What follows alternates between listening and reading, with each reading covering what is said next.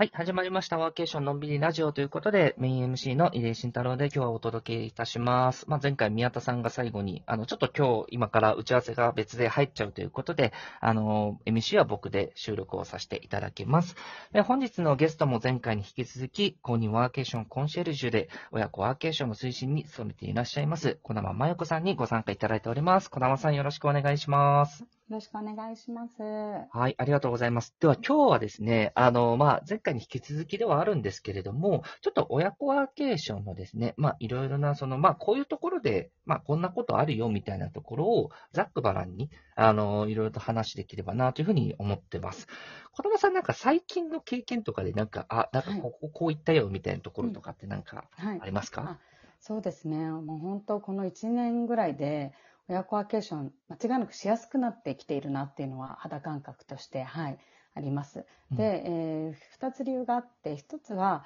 あの民間のですね、動きが活発になってきているっていうところと、あとまあもうひとつは自治体の方で、えーまあ、スポットではあるんですけれども、まあ、親子ワーケーション企画みたいなのがですね、結構ポツポツですね、生まれていて、まあ、それのいくつかに私も携わらせてもらったりしているんですけれども、そういうふたつの動きが、まあ、すごく増えてきています。で、今回の、えーと、自治体のスポットの方はちょっとあの、ね、締め切りとかいろいろあるんで、今回その話っていうよりは、えー、冒頭のその民間の冒頭というか一つ目のですね、民間の動きについてちょっとお話しできればいいのかなというふうに思ってますが。ね、民間やっぱり動きが結構すごいですよね。そうですね。主になんかどういう地域とかで、うん、あの、なんかここ面白いよ、だからここみんな行ってみてもいいかもね、はいはい、みたいなところとかってなんか、いくつかあったりしますか？はい、そうですね。で、あの、えっと、新潟県でにか所ですね、長期休暇中に子供のお預かりをしますよっていう、まあ、あの、コワーキングスペースのを使ってですね、まあ、そのにかいであったり隣のスペースとかを使って、そこで子どもは、えー、その土地ならではの学びをする、まあ、フィールドワークも含めたですね。で、そこの土地に詳しい人に来てもらってとかですね、なんかまあ縄文人になろうとかっていうあのいっしゅうかんのテーマがあって、そういういっしゅうかんをくじからごじまで過ごす。で、えー、その間大人はコワーキングスペースとか、あとはホテルの、えーと、ホテルでリモートワークする。で、これってあの夏休みとか結構あの共働きだとどこにも連れていけないみたいなジレンマって結構抱えがちだと思うんですけれども、その時でも、まあ、あの仕事を持って、えー、そのと、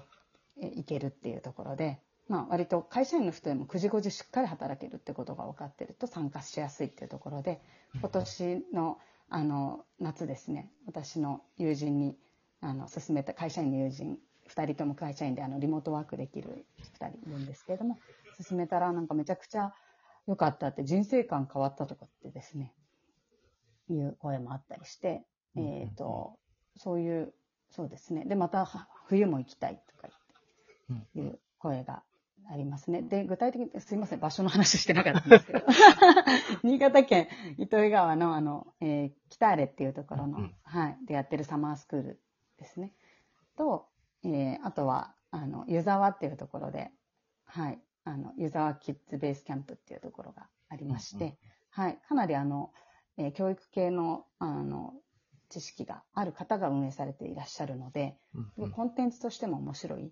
うんうん、はい。確かに。という感じですね。特に糸魚川に関しては、はい、まあ私たちもその公認ワーケーションコンシェルジュ糸魚川市であの認定させていただいて、うん、伊藤薫さんがあの結構こう活躍されてて、あのまあご本人様もね、あのお子さんをいらっしゃって、まあその目線でいろいろと、まあ、あの、ね、作るっていうことも可能だったりするので、はい、かなりなんかそういった現地の方々の頑張りも、うん、まあ一つあるし、はい、もう一個あるのは、やっぱり糸魚川、特に僕も感じるのが、伊藤薫さんご本人もそれをやってるんですよね。だから、あの、きっちりそういう目線で、あの、作れる、困ったことはこうだなっていうところも、うんはいはい、なんかしっかりその目線でこうやってるのかなって印象があります。うん。確かになんか、うん。うね、うん、だからなんか糸魚川はすごい僕も、なんか、親子ワーケーションで結構トップランナー、まあ行政の方もこう応援されてるし、うんはいはい、結構トップだなって印象があったりするんですけど、うん、どうでしょう、なんか新潟方面以外だったらなんかこことか。そうですね。あと私この夏、うん、あの、京都の藤田屋さんっていうあのゲストハウスとですね、あのとおかかんの親子ワーケーションを企画しまして、で、えー、に組いっしゅうかんが、あの、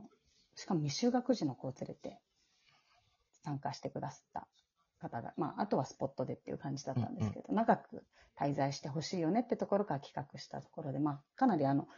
えっと、直近の申し込みがタイトだったにもかかわらず、長期であの来てくれた方がいらして、やっぱりその、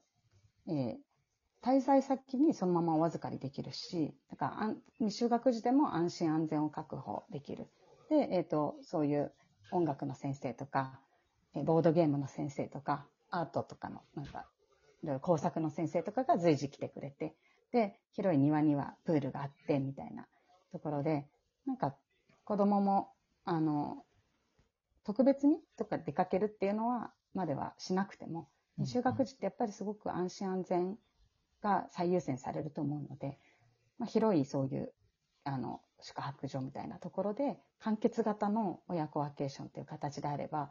すごくあの導入しやすい、えー、宿泊業者さんも多いんじゃないかなっていうのは、今回、あの、一緒に藤田屋さんとやってみて思ったところですね。なるほど、はい、そうですね、まあ、藤田屋さんの情報については、今回、概要欄のリンクにも添付はさせていただきますが、はい、あのそうですね、京都の、えっと、七条西大路のところにあって、であの結構特徴的なんですよね、あのあのコミュニティスペースもすごいなんか、はい、あの畳も使ったりとかして、結構寝転がれるから、王様もゴローンってなったりとかもできるし、なんかそういうのが、あの、すごい特徴的な、あの、場所だなというふうにも思いました。まあ、京都っていうところで少し選びやすいっていうね、ポジショニングもあるので、まあ、そういうところもいろいろとこう、今ね、民間主体でこうされてきてるんだなっていう印象もあります。やっぱりなんか、にせんにじゅういちねん、にじゅうにねんぐらいにかけて、こういう場所増えてきましたよね、こういう取り組みとか。そうですね、はい、うん、やっぱりあの圧倒的にその今まで、私、にせんじゅうきゅうねんぐらいからあの親子ワーケーションやってる人ですっていうふうに、ちょっと公にしていって、かつそれを推進しようとしているんですけど、やっぱりコロナ以降ですね、今まではフリーランスとか、あのやっぱり個人でやってる人ができた働き方、ワーケーションっていうの。だったけど、コロナ以降、やっぱり会社員の人も関心持ってくださるようになって、で、実際、本当に参加してくださる、その企画に参加してくださる方も会社員も増えてきているというところで、やっぱりあの、ニーズが上がってる分、その受け皿としても、今、あの、急ぎ、急ぎっていうのもあれですけど、なんかやってみようみたいな機運が高まってきてるなっていうのはすごく感じますね。うんうん、確かにそうですね、うん、あの最近、例えばあの、ちょっと児玉さんご存知かわからないんですけど、あの福岡の方ではですね、福岡のもともと保育園やってる会社さんが、あの託児所付きのコワーキングスペースとかっていうのも始められたりしてるんですよね。まあ、こんな感じで。で、あの、だから、まあ、こういうふうなコワーキングスペースというか、うん、単純に働く場所っていうのも、まあ、こういうふうな考え方に少しずつなっていってるのかなっていうのは、うん、なんかこういうのを見て思いましたよね。で、ちなみになんかここを運営している会社さんも、なんで、なんか社員でみんなで行くって言って、今、大分の別府行くみたいなことも や, やろうとしてるらしくて、なんかそういうふうな取り組みっていうのは、各地でやっぱりこう起きてきてるっていうのが、うん、やっぱり今、大きなムーブメントなのかなっていうのは、感じますよね。だからなんか子供のその育て方とか、あるいは子供のこの未来とかっていうところも、やっぱりなんか、あの、まあ、少子高齢化を迎えるからこそ、なんかそういうふうな多様的なことっていうのは、やっぱり僕らもちゃんと親世代として考えていかないといけないのかなと改めてなんか思いますよね。まさに本当、やっぱり子供のためにっていうのがあるので、別にワーケーションにどなんていうんですか、わざわざ仕事持ってどこか行かなくてもいいやって思ってる人って多分いると思うんですね、うん、ですなんですけど、子供にやっぱりこういう、まあ、釣りを体験させてあげたいとか、なんかこういう体験させてあげたいから、まあ、じゃあ仕事あるけど仕事持って、その仕事はじゃあここの、例えば午前ここの数時間やれば午後は釣り一緒にできそうだなとかっていうところで、やっぱワーケーションはあの個人では行かなくても、子供って連れていく目的で興味あるっていう人の声もあったりしますね。ああ、確かにそうですよね。うん、なんかそのやっぱり子どもの経験がいろいろ、なんかずっとオフィス勤めとかだったらなかなか難しいことってあるじゃないですか。はい。うん。なんかそれがこのワーケーション、まあさっきのその例で挙げた糸魚川とか京都とか、まあそういう場所、福岡とかですね。なんかそういう場所をうまく使いながら、うん、まあやっていくと。ね、うん、あの、そのモヤモヤ感が、はいねうん。あと、あれなんですけど、あの休校期間あったじゃないですか、コロナで。はい。で、あと、その保育園にも預けられないとか、うん。皆さん、そういう時って在宅で子供見ながら仕事してたりしてたと思うんですよ。で、その経験って実はなんか と, とってもとんでもなく大変なことだったと思うんですけど、あれができたから別に旅先でもできるんじゃないかみたいなっていうのも一つなんか、まあ、ある意味自信というか、まあ、二度とやりたくないって人もいると思うんですけど、まあ、あの向こうで旅先でいろんな体験できるんだったら、まあ、いいかなとか、あと、まあ、なおさらお預かり先があるんだったら、あの家での狭いところで子供がいてっていう、あんなごちゃごちゃした感じよりいいじゃんっていうふうに思ったりっていうのはあるような気がします。確かになんか僕もそれを一回ね、うん、にせんにじゅうねんしがつぐらいに経験をして案外一緒に行けんじゃんとかってなってね、うん、今年にせんにじゅうにねんから本格的にこう始めたっていうところもあります。今度飛行機も乗せるんですけど、どんな反応するんだろうとかっていうのをやって、帰り東京駅寄って新幹線好きなんで、うんあ全部見れるみたいな、うん、あこれで新幹線全部完結するみたいなことを思ったりしながら、うん、やっていきたいなって。巡らなくても移動だけで子供ね好きですからね、そうそうそう、ね、うん、乗り物乗れるって。うちでもプロ、プロペラ機はもう乗りたくないとか言われてますけど